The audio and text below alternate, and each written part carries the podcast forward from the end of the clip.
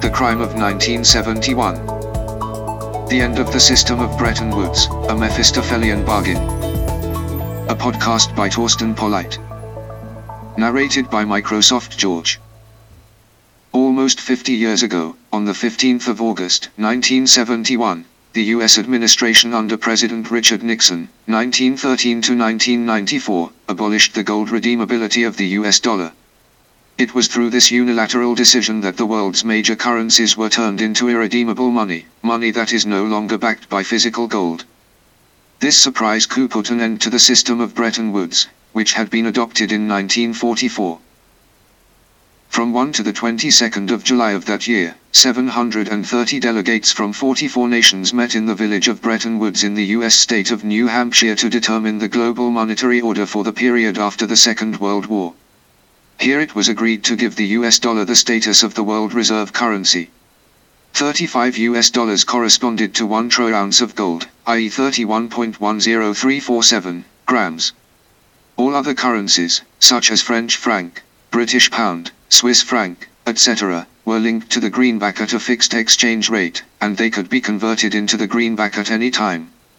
In this way they too were, at least indirectly, tied to physical gold.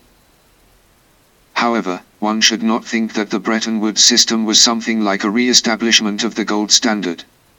Not even close. At best, it was something of a pseudo-gold standard. Although the US dollar was defined in terms of its physical gold weight, gold no longer circulated in day-to-day business in the world's major economies. In the US, President Franklin D. Roosevelt, 1882-1945, in 1933 had made gold ownership illegal for us American citizens. Banks and consumers had to hand over their gold to the US Treasury. In return, they received US dollar banknotes and balances at the US Central Bank. Only as far as international payment transactions between central banks were concerned was the US dollar still redeemable into gold. At the conference of Bretton Woods there was a consensus that there could be no reliable world currency system without gold playing a role. The proposals for the design of the world monetary system, which were competing with one another in Bretton Woods at that time, the so-called Keynes Plan and the White Plan, assigned an anchor function to gold. The yellow metal was seen as a kind of perfect money, at least no one could say how something better could have been substituted for it. At the end of the day, however, only a dollar currency standard was agreed upon in Bretton Woods. That is, the world relied on the promise given by the US that it would exchange the US dollar in full for physical gold upon request. Not a good decision as it should turn out to be. But at first the system of Bretton Woods worked reasonably, despite a number of structural shortcomings. The economies around the world recovered, world trade and world capital movements expanded. Soon, however, dark clouds gathered. As early as the 1950s, the US began to get bogged down in an increasingly bellicose foreign policy. They financed the costs of the Korean and Vietnam wars mainly by spending new US dollars not backed by physical gold. As expected, goods price inflation began to take off. The purchasing power of the US dollar declined noticeably, and with it confidence in the world reserve currency declined. More and more nations began to demand their US dollars holdings converted into physical gold. The American gold reserve at that time it amounted to about two-thirds of the world's monetary gold, melted like snow in the sun. The US was threatened with insolvency in terms of gold payments. And this is why President Nixon pulled the emergency brake in the summer of 1971 and decided not to redeem the US dollar in gold anymore, as had been contractual agreed upon. The decision to end the gold redeemability of the greenback was probably the largest act of monetary expropriation of modern times the monetary system in the world was fundamentally changed in one fell swoop. In fact, all currencies became non-redeemable paper money, or fiat money, money that can be increased in any amount deemed politically desirable at any moment in time. The preferred method of producing new fiat money is through credit expansion on the part of central banks and commercial banks. Unsurprisingly, chronic inflation came with fiat money, the phenomenon that the prices of goods and services keep rising over time. What is more, the issuing of fiat money through bank lending causes recurring waves of speculation, bubbles and financial and economic crises. Most notorious are the so-called boom and bust cycles. In an effort to keep expanding the fiat money supply, central banks artificially suppress market interest rates, thereby inducing a pseudo-upswing, boom, which sooner or later has to end in a recession.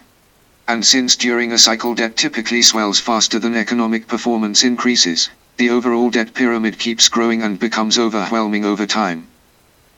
Furthermore, fiat money makes the state bigger and more powerful. The state's central bank provides it with any desired amount of money on credit created out of thin air, provided at most favorable funding costs. As a result, the state can literally buy anything and expand its power. It can most conveniently roll out the welfare and warfare state. The state's expansion comes inevitably at the expense of the freedoms of citizens and entrepreneurs. That said, the move away from gold money some 50 years ago has had very far-reaching consequences for Western economies and societies.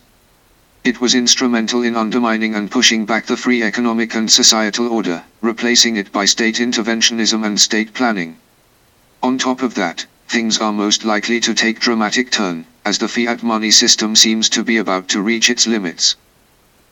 Following the politically dictated lockdown crisis in 2020 forward slash 2021, global debt has reached alarming record levels. The International Institute of Finance, IIF, estimates that at the end of the first quarter of 2021, global debt stood at 289 trillion US dollar, or 360% of global economic output.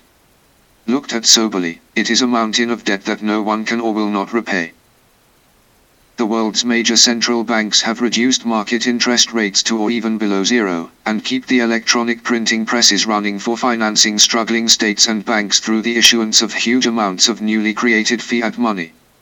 In other words, policymakers have unabashedly resorted to inflation to keep the system afloat. As experience shows, inflation all too easily begets more inflation, which could in the extreme prove to be self-destructive for world's fiat money system. If the fiat monetary system is to be saved from collapse, the economies will unfortunately have to throw overboard what little is left of the free economic and social system, for basically all the remaining corrective forces of the free market will have to be put to rest. In fact, governments will have to take recourse to more regulation, prohibitions, taxes, controls etc. In other words, the free economic and societal system will fall victim to the effort of preserving the fiat money system. Seen in this way, the move away from gold money, which reached its dramatic endpoint in the summer of 1971, was much more than just historical occurrence well back in the past. It is was a rather fateful event, the final nail in the idea of sound money, we may even speak of the crime of 1971.